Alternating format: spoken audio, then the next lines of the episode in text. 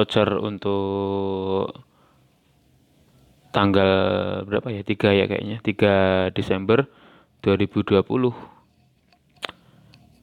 Saya sempat kepikiran ini mau oh, kayaknya voucher ini nggak bakal menjadi konsumsi yang langsung publik dan atau saya share gitu. Eh, tapi hanya terkhusus untuk mereka yang tahu aja gitu. Dan ini sebenarnya spesial setelah saya pikir-pikir uh, kayaknya nggak untuk uh, kalian deh atau orang-orang di luar di luar uh, keluarga gitu. Dan lebih spesifik ini sepertinya akan saya sampaikan ke uh, generasi penerus saya gitu ya bisa Gindi bisa siapa pun nanti yang masih uh, satu generasi gitu ya. Tapi spesial buat Gindi lah spesial buat Gindi gitu. Oke ini pada 3 Desember 2020 memperingati tahun baru di eh sorry 3 Desember eh 3 Januari ya 3 Januari 2021 ah ini tandanya kalau saya masih belum bisa move on dari 2020. uh, gak tahu kenapa 2020 bisa begitu melelahkan sekali gitu. Uh, melelahkannya lebih kepada kenapa banyak aktivitas yang begitu membosankan gitu. Yang kita lakukan justru semakin rutin dan ya karena kita nggak bisa bertemu dengan banyak orang gitu. Itu yang membuat otomatis kegiatan uh, berjalan monoton begitu-begitu aja. Dan aku sebagian dari orang yang nggak terlalu tertarik dengan hal tersebut gitu. Kenapa monoton? Kenapa uh, kita melakukan ini di rumah aja gitu? Itu ngapain gitu? Tapi juga ada sisi baiknya uh, benar kata Adriano Colby bahwa nggak semua dari kita itu uh, merasa sedih karena corona ini. Oh, juga, karena beberapa juga uh, ada hikmah yang positif yang bisa kita ambil. Misalkan ya, kalau sebelumnya ketika nggak ada corona ya otomatis saya sudah di Surabaya dan pergi melalang buana ke mana aja gitu. Karena pekerjaan yang menuntut ke harus bisa keluar kota sana sini gitu terus kemudian tapi kalau nggak apa kalau karena ada corona ini ya uh, bisa di rumah gitu dan bisa lebih banyak waktu dengan keluarga gitu. Ya kalau bahasa apa ya formalnya kita bisa lebih mengenal uh, karakter keluarga gitu. Jadi bisa lebih mengenal uh,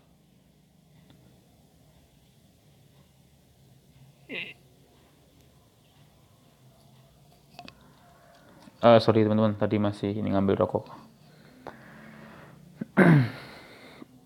Ya jadi bisa lebih mengenal bagaimana istri bagaimana kondisi di sekitar rumah mertua dan bahkan juga mengenal bagaimana uh, karakter lebih mendalam tentang mertua saya adik ipar dan tetangga-tetangga gitu. Ya meskipun nggak penting ya gitu Sebentar, saya rokokan dulu. Hmm, apinya besar banget.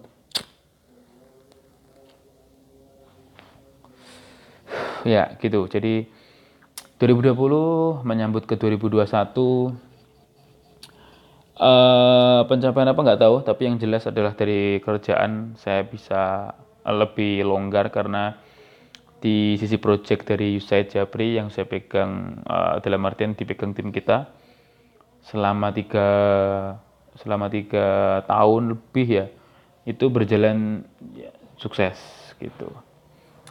Dan saya menyambut dengan project baru project-project baru yang akan uh, saya lakukan. Tapi ini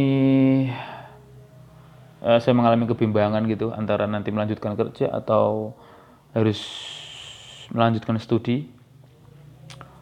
Ya dalam hati kecil saya sih tetap ingin melanjutkan studi.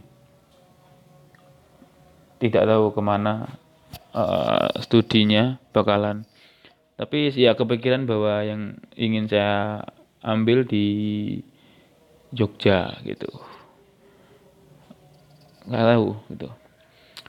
Ya kalau bicara cita-cita sih saya pengen pokoknya jadi pendidik gitu pengajar. Nggak tahu nggak harus kalau selama ini saya nggak mungkin jadi guru ya mungkin bisa jadi dosen atau jadi uh, pengelola lembaga pendidikan atau sebagainya yang pokoknya intinya harus mengajarkan gitu. Karena saya tahu sendiri bahwa jurusan S1 saya yang sulit untuk uh, mengcover ke satu titik spesifikasi yang jelas gitu. Misalkan kalau kayak peternakan kan jelas ilmu peternakan perindustrian jelas industri perikanan jelas perikan tentang perikanan gitu ya. Nah ini saya luar sekolah itu itu cakupannya banget banyak banget gitu. Tentang apa pendidikan di luar sekolah itu kan banyak banget pendidikan kemasyarakatan. Dan masalahnya nggak semua orang aware dengan uh, apa yang mereka butuhkan gitu. Dalam hal ini adalah uh, mereka ingin mengasah apa gitu kan ya itu kan sangat luas banget bisa aja tentang pelatihan uh, pelatihan tentang misalkan coding pelatihan tentang media sosial pelatihan tentang uh, perikanan uh, pengelolaan tentang hasil pertanian ya. tapi semua itu bukan bagian dari skill kita gitu. Kita hanya bagian dari pengelola. Jadi uh, desainer aja maksudnya desain program gitu. Itu aneh juga sih kenapa itu masih ada ada jurusan ini. Dan anehnya juga saya masih berharap itu bisa mengatasi permasalahan uh, di tahun-tahun selanjutnya ini. Hmm, hmm, hmm, gitu. Apa ya mau bahas apa ya ini? Uh, pada intinya ingin saya sampaikan ke Kindi nanti kalau udah gede kamu bisa mendengarkan voucher yang dibuat oleh bapakmu ini setiap nggak tahu uh, pokoknya pengen aja aku buat yaitu menanti waktu yang pengen uh, ada sesuatu yang ingin saya utarakan gitu. Kalau misalkan hari ini uh, saya ingin bahas soal apa ya menarik.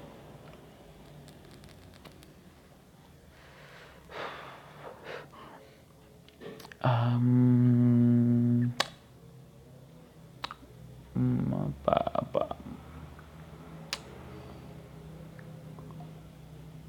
masih aku pikir ya.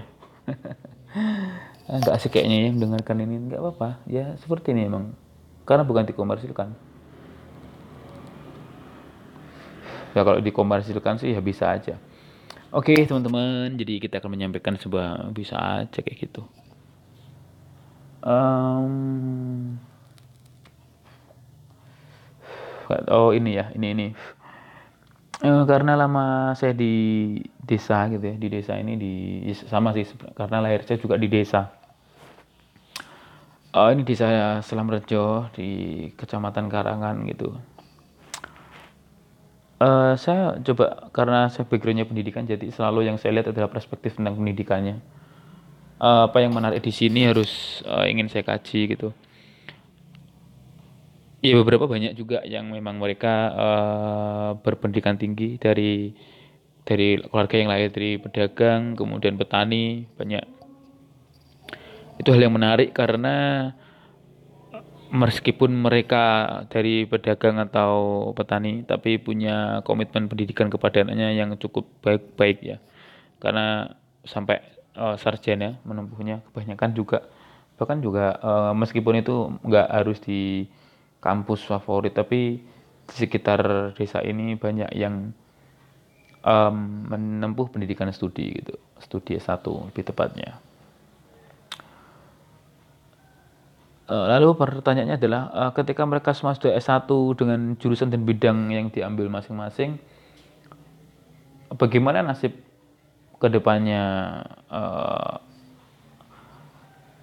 ini uh, pewaris sejarah dari orang tuanya ini. Maksudnya pewaris sejarah itu orang tuanya kan sudah punya kultur budaya yang uh, begitu konserv ya maksudnya konservatif. Artinya nggak negatif nih konservatifnya memang dijaga gitu dari dari uh, apa dari puluhan tahun gitu tentang bagaimana misalkan uh, berkumpul tahlilan kalau ada orang yang meninggal. Kemudian kalau mau ada orang yang hajatan sebelum acara kumpul dulu minta bantuan kepada tetangganya bareng-bareng gitu. Terus kalau ada yang kali yang mampat dibersihkan gitu gitu eh, bekerja sama misalkan ada yang punya uh, ini ya dagang lele lele diberikan ke mereka yang petani petani yang menghasilkan beras beras juga bisa diberikan ke yang punya lele. Nah kayak gitu ya, menurut saya sih hal yang patut dijaga ya karena mungkin mereka dilihat sebagai orang yang tradisional atau ya ber, mereka yang berkemampuan rendah kan pasti uh, harus solidaritasnya tinggi gitu. Nggak tahu ada hubungannya nggak sih kalau orang yang kenapa orang tuh bisa solidaritasnya tinggi atau solid gitu? Karena memang dilihat terbelakangi atas kekurangan masing-masing gitu. Atau melihat sesuatu yang memang harus saling mengisi gitu. Jadi akhirnya mereka solid, membentuk sebuah solidaritas uh, kebudayaan gitu jadi uh, ya saling bantu, saling misalkan kalau panen saling memberi, saling itu. Itu kan nggak pernah ada di masyarakat yang perkotaan atau bahkan yang di kota-kota ya. Di kota-kota artinya ya di daerah-daerah perkotaan kan banyak yang sudah di perumahan gitu-gitu yang apartemen nggak nggak pernah tahu kamu nggak bahkan uh, beda beda kamar di apartemen aja nggak pernah tahu gitu uh, mungkin gitu nggak sih? Nggak tahu juga ya karena nggak pernah ke apartemen juga. Masih spekulasi. Tapi uh, aku pikir gitu maksudnya uh, daya individualisnya kalau di perkotaan lebih tinggi gitu ya. Hmm, itu mungkin disebabkan karena banyaknya aktivitas yang hmm, terjebak pada uh, mereka menuruti egonya mereka sendiri gitu. Uh, dan itu karena juga posisi dan keadaan teman-teman kayaknya uh, sorry ini kok saya bilang teman-teman kayak emang didengar Enggak, uh, ini saya bicara dengan uh, semua yang mendengarkan ini ya. Tapi utamanya harus didengarkan oleh anak saya. Indi dan seterusnya. Uh, itu jadi kenapa itu karena ya individualis tadi di masyarakat perkotaan individualis itu yang membawa pada sebuah tahap di mana Eh, nggak uh, peduli dengan yang lain. Jadi terjebak pada egosentrisme pasti itu ada ada isu-isu itu ada di perkotaan gitu. Kamu gak akan sulit menemukan tentang isu egosentrisme di pedesaan karena uh, masyarakatnya cukup kolektif cukup kolektif dan um, bebrayan ya. Bebrayan artinya saling bekerja sama saling uh, membantu saling nyengkuyung ya gitu di perkotaan mungkin ada tapi itu akan menjadi bagian yang sangat kecil bukan menjadi yang sangat kolektif gitu. Terus hmm, ya kembali ke kembali lagi ke pendidikannya bahwa salut kalau dari desa ini bisa mereka aware terhadap pendidikan gitu salut. Tapi yang menjadi pertanyaan saya besarnya adalah ketika mereka semua berpendidikan dan uh, tereduket secara uh, sektor masing-masing artinya mereka yang di perawat ahli di keperawatan dokter dokter di pendidikan pendidikan ngajar gitu Nah, sebenarnya kan orang tua mereka banyak yang berdagang dan juga uh, punya lahan sawah gitu ya. Nah, itu ke mana gitu pertanyaannya. Karena kan kita tinggal nunggu waktu dan bom waktunya kayaknya. Kalau misalkan semua berpendidikan tinggi dan tidak bisa atau tidak mampu mengurus sawah, ya yang mengurus siapa gitu. Setelahnya, the nextnya siapa gitu. The nextnya siapa? Nggak pernah tahu kita uh, yang akan terjadi apakah tanah tanah-tanah yang itu akan dijual kemudian setelah dijual apakah akan terjadi proses industrialisasi dan dibeli oleh pemilik modal yang sudah uh, gede uh, saya nggak pernah tahu cuman kalau ini dibiarkan terus juga berbahaya karena uh, lahan yang seharusnya dimiliki uh, kelompok sedikit-sedikit. Artinya misalkan uh, per kepala punya rumah eh, per, per rumah per ya per rumah ya. Per rumah itu kan beberapa misalkan ada satu anggota keluarga atau dua. Punya lahan sawah berapa gitu. Nah itu kan masih kecil ya. Tapi kalau misalkan semua sudah dibeli sama pemilik modal dengan luas tanah misalkan hampir separuh desa Selamrejo ya fatal juga itu kepemilikan atas tanah. Tapi nggak tahu itu apakah dibatasi undang-undangnya. Sepertinya harus dibatasi sekali sih. Artinya misalkan satu kelompok keluarga ya nggak boleh melebihi dari berapa hektar gitu. Kalau melebihi ya parah itu. Gitu. Jadi hmm, dan yang menarik adalah uh, lalu dengan pendidikan itu apa sih sebenarnya hadapan kenapa eh, orang-orang ini menyekolahkan anaknya hingga tinggi itu apa sebenarnya motifnya apakah gengsi sosial bahwa anak yang dikuliahkan itu adalah punya prestis tersendiri kebanggaan tersendiri oleh orang tuanya? Mungkin ya itu itu juga faktor ya faktor faktor faktor artinya faktor ego. Bisa menyekolahkan kebanggaan dan uh, menjadi uh, apa gengsi sosial juga. Salah satu faktornya tapi positif gengsi sosialnya. Hmm, kemudian apa? Misalkan apa? Setelah sekolah selesai uh, sukses uh, kemudian kita tahu bagaimana zaman berubah atau memang bagaimana gitu. Tapi nggak tahu juga ya apakah akan ada orang-orang yang tetap merawat dan merelakan nasibnya untuk uh, saya tidak tidak tidak ingin berpendidikan tinggi dan saya ingin uh, menggarap sawah dan mengelolanya gitu. Sejauh ini teman saya dari seumur hidup ya hanya uh, satu orang yang dia mempunyai kesadaran cukup kuat sejak lulus SD dia tidak mau sekolah SMP SMA dan tidak mau kejar paket gitu. Dan dia hanya fokus mengelola sawah. Dan dia hidup dari situ gitu. Uh, dengan sampingan sekarang karena sudah punyanya punya anak ya akhirnya membuka uh, travel ya. Maksudnya uh, jasa charter gitu. Jadi misalkan ada uh, orang desa yang ingin diantarkan ke mana keluar kota, nah dia siap tuh dengan mobilnya tuh. Gitu. Itu menurutku ada langkah yang keren. Maksudnya uh, anak setelah lulus SD punya kesadaran bahwa uh, seperti saya panggilannya harus di sawah itu menurutku wow. Keren, keren. Karena anak lulus SD itu paham apa? Nggak akan paham itu. Mereka taunya sekolah dan main gitu teman saya ini enggak dia sadar betul jadi setelah lulus SD dia kalau pengakuannya sih males dengan berhitung hitungan matematika gitu. Dan kemudian akhirnya memutuskan ya udah di sawah aja dan dapat uang dia seneng gitu. Dikumpulkan sampai nikah. Dan istrinya istrinya S1 men. Istrinya S1 istrinya S1 ekonomi. Nah kena, waktu itu menarik adalah kenapa dia tidak menikahi saya tanya kenapa kamu nggak segera menikahi saja? Maksudnya setelah setelah SMP ya udah nikah aja lah. Maksudnya atau setelah SMA gitu dia punya kesadaran bahwa enggak uh, karena aku lulusan SD istriku harus lebih pintar. Karena nanti zaman bergerak maju yang memahami adalah istriku gitu. Soal perkembangan zaman itu itu keren banget maksudnya uh, dia visioner di tempatnya gitu. Dan aku selalu yakin sih sebenarnya uh, kecerdasan itu uh, memang memang harus tidak bisa ber menyeluruh holistik. Itu terlalu berat sepertinya. Kecuali uh, nabi dia karena memang dikaruniai karuniai apa ya uh, khusus gitu. Memimpin umat ya.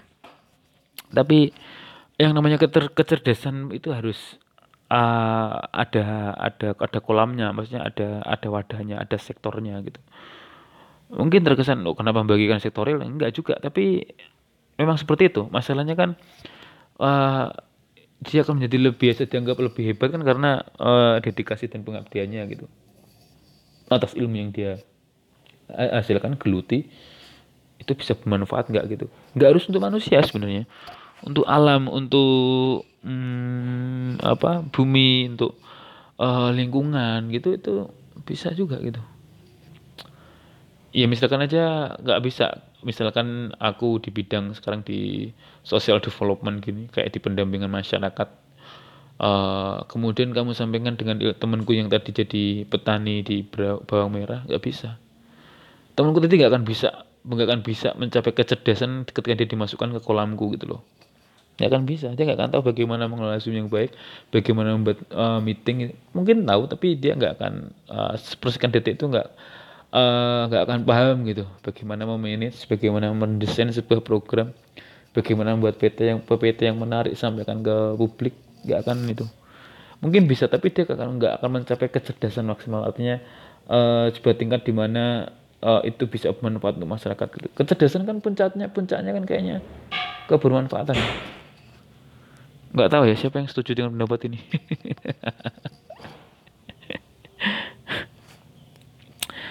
tapi aku selalu yakin selalu yakin itu jadi puncak kecerdasan itu selalu uh, dia mengantarkan ke sesuatu yang manfaat gitu ya seperti temanku misalkan kalau dia uh, di pertanian sawah gitu di bawang merah atau di padi aku suruh untuk itu ya mungkin bisa aja. Nah dan sebagainya bisa aja. Tapi sampai memanage bagaimana nanti uh, menghasilkan sesuatu dan sesuatu itu bisa uh, hasilnya bawang itu bisa gede kemudian dijual kemudian tawar harga itu mungkin saya nggak akan menemukan kecerdasannya sampai maksimal. Jadi cuma batas bahwa ya saya mengerti gitu. Mengerti kan tidak bisa dikatakan cerdas. Ya, cuma cuma sekedar uh, mengerti ya ya tahu gitu. Pengetahuan ya tahu gitu. Tapi nggak nggak sampai pada tahap uh, punya kecerdasan dari dari pengetahuan itu gitu. Ya semua orang semua orang tahu gitu uh, bahwa apa Pancasila ada sila ada lima sila gitu Tuhan Yang Maha Esa kemudian yang beradab tiga persatuan Indonesia empat kalian yang dipimpin pembangunan lima keadilan sosial bagi Indonesia gitu. Ya itu pasti semua orang tahu tapi masalahnya untuk mereka yang lebih bisa memahami kan yang dari hukum atau dari uh, eh, PKN gitu ya yang dia bisa mendalami bagaimana menerjemahkan sebuah nilai-nilai ini gitu. Ya selalu gitu selalu. Jadi um, puncaknya ilmu dan pengetahuan itu selalu mengantarkan pada kebermanfaatannya di situ gitu. Dan sepertinya juga kalau ketika orang yang berilmu memahami sesuatu tuh dia nggak akan pernah berhenti bahwa ini sudah udah mentok kayaknya nggak pernah pasti akan selalu uh, haus akan hal-hal yang baru gitu. nggak mungkin lah maksudnya masa uh, ketika kamu belajar sesuatu ya uh, baru baca buku A ini kemudian tahu buku B itu buku C yang terjadi adalah kamu akan selalu merasa oh, saya nggak pernah paham ya saya eh, nggak uh, pernah paham ini maksudnya bukan tidak memahami bukunya tapi ternyata saya masih bodoh ya. Itu selalu mengalami itu. Nah ilmu itu selalu seperti itu gitu. Maksudnya uh, kalau dia bisa dipahami dengan benar tuh selalu menemukan titik kerendahan diri gitu. Uh, sorry kerendahan hati ya kayaknya ya. Kalau kerendahan diri sih kayak kamu nggak pernah berani ngapa-ngapain aja. Iya jadi jadi um, puncaknya di situ. Jadi ilmu adalah uh, dia bisa menjadi cerdas kalau uh, seseorang bisa cerdas ya terhadap ilmu yang dia pelajari karena memang itu melahirkan kebermanfaatan. Dan ketika kamu belajar tentang ilmu dan pengetahuan tersebut itu semestinya mengantarkan kamu pada posisi yang semakin rendah hati karena pasti kamu akan merasakan oh, saya nggak pernah nggak pernah tahu ini. Saya kok baru tahu sekarang. Kenapa saya baru tahu sekarang? Gitu. pasti ada pertanyaan itu. Dan kamu juga akan semakin tahu semakin kompleks semakin memahami uh, apa apa yang tidak tampak yang yang tam, di bawah ya yang terkubur yang nggak pernah dilihat secara secara masif oleh manusia. Ya kamu melihatnya gitu. Pasti kamu akan wah itu itu ya itu berat sih berat sih ya sama aja kalau uh, nggak tahu ya. Biasanya kalau yang yang sombong yang itu ya ya mungkin memang punya ilmunya tapi dia nggak akan merasa bahwa kayaknya kalau yang sombong tuh kayaknya nggak pernah memanfaatkan ilmunya deh dia cuma cuma show off aja cuman uh, dia self centris gitu uh, dia sibuk dengan dirinya sendiri dia nggak dia sebenarnya kesepian gitu. Ya wajar lah. Seperti itu. Padahal seharusnya kan ilmu itu mengantarkan kamu ke jalan sunyi karena uh, kamu melihatnya dan hanya kamu yang mengerti itu. Sedangkan yang lain belum mengerti. Bagaimana itu? Ya sama aja kalau orang yang dia punya ilmu uh, apa melihat ya uh, melihat hal yang hal-hal yang goib gitu pasti dia kesepian itu. Mas maksudnya pasti dia akan uh, bingung gitu. Bagaimana dia bisa melihat gitu uh, apa makhluk halus gitu atau hal yang goib jin sebagainya. Sedangkan yang orang awam kan nggak pernah ngelihat gitu. Ya orang awam nyantai-nyantai aja nggak pernah lihat. Tapi orang yang ngelihat itu kan pasti dia tahu dan harus bagaimana dan nah akhirnya dia yang harus bertindak kan. Misalkan nih dia ngelihat sebuah uh, jin bahwa di situ jin uh, dia merasa bahwa uh, dia apa jinnya dulunya punya riwayat apa gitu. Nggak tahu ya sih kok bisa bertambah ber, beranjak ke jin sih. Uh, maksudnya tuh ini aja sih maksudnya uh, aku menganalogikannya gitu bahwa semakin kamu mengetahui hal yang tidak ketahui gitu pasti kamu akan merasa uh, antara untuk bagaimana menyampaikannya tapi orang-orang pada nggak tahu tapi sampai ketika disampaikan pun percuma karena mereka nggak akan pernah tahu gitu. Maksudnya perlu waktu gitu. Ya itu selalu selalu itu. Uh, resiko orang yang uh, punya keistimewaan punya kecerdasan punya privilege untuk uh, pengetahuan ilmu ya di situ gitu. Ini pasti yang terjadi adalah uh, normalnya pasti akan menjadi keresahan gitu oh, kenapa ya? Oh, ini aduh gimana? Harus seperti apa nih? Gitu. Hmm, gitu. Jadi um, ilmu sepertinya gitu sih. Dia punya tapi juga punya muatan yang sombong dia ketika di awal emang kayaknya ketika kamu berbisa kan pasti uh, cenderung ya saya paling bisa gitu. Ya itu normal aja sih. Tapi ketika kamu semakin banyak mempelajari gitu ya pasti kamu akan merasa semakin haus semakin rendah hati semestinya. Nggak mungkin kamu sombong itu nggak mungkin sih karena ya apa yang kamu sombongkan gitu? Uh, apa? Apa? Kenapa orang harus sombong dengan ilmunya itu apa? Nggak bisa gitu. Kecuali sombong itu diperlukan ketika kamu memang harus uh, to fight it ya. Maksudnya kamu benar-benar bertarung dengan apa gitu. Dan kamu memang punya having uh, having skill ya. Ya ya harus kamu sombong. Bertarung berkompetisi kan emang harus sombong. Nggak bisa kamu berkompetisi. Ya udah kamu ceng pinter nggak bisa dong. Ya, tapi uh, uh, the context is uh, challenges. The context is uh, uh, game the game or you you have achieved to something ya. Memang seperti itu. Tapi kalau enggak ya ngapain gitu. Apa kamu misalkan bisa uh, bisa membuat kopi ya. Ya dibuat kopi kamu menjadi barista gitu. Kamu udah kamu dapat jam terbang yang banyak kemudian kamu akhirnya kerja di di sebuah kedai kedai kopi itu akhirnya mempekerjakan kamu orang suka dengan hasil buatanmu. Ya itu itu ilmu yang yang semestinya itu manfaat gitu. Jadi apa yang kamu pelajari itu uh, to benefit to someone gitu.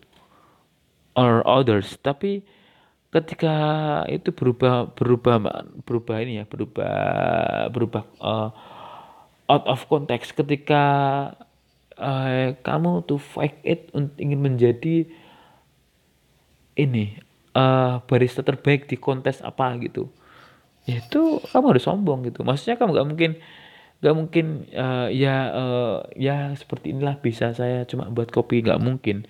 Ya kamu harus nunjukin bahwa itu kopi yang terbaik dan kamu adalah keluar harus menjadi pemenangnya gitu. Ya itu kan sombong gitu. Itu harus di kalau nggak sombong nggak bisa men. Itu percaya diri kan pasti itu selalu dekat dengan sombong bahwa ah, nggak uh, enak itu pasti enak punya aku. Ya harus gitu. Tapi konteksnya kan um, beda dengan kebermanfaatan tadi. Maksudnya kamu menyajikan ke orang lain itu bukan untuk lomba. Tapi untuk bagaimana yang paling terbaik enak dan uh, manfaatkan. Maksudnya perspektifnya manfaat. Mereka minum kopi mereka senang mungkin mereka juga sehat mungkin mereka juga bisa uh, uh, melek gitu ya melek karena kopimu dan akhirnya kerja gitu.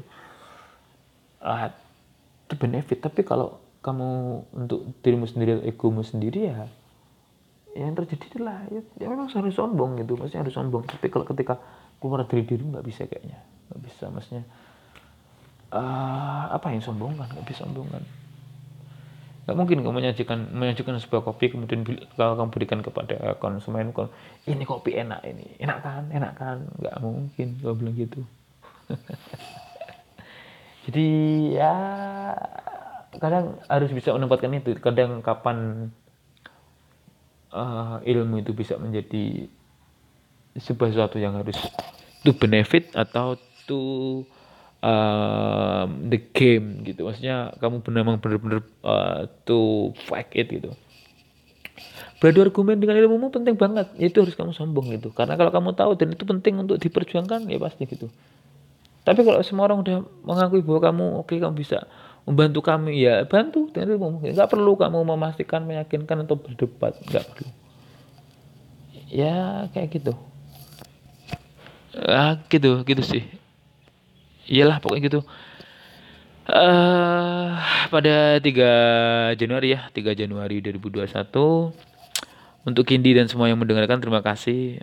Uh, ini adalah voucher podcaster cak. Jadi ya aku ingin berbagi aja tentang perspektifku soal apa tadi pendidikan. Kemudian uh, mengarah pada uh, pendidikan tuh bisa mengarahkan kita pada sebuah kondisi yang kalau kita banyak pengetahuan banyak ini semestinya harus semakin rendah hati sih dan kalau misalkan kamu bisa uh, menyombongkan tuh karena memang memang ada ada yang ingin kamu raih, raih dan itu hubungannya dengan ego ego yang harus kamu penuhi gitu oke kita aja Sampai ketemu di podcast selanjutnya. See you.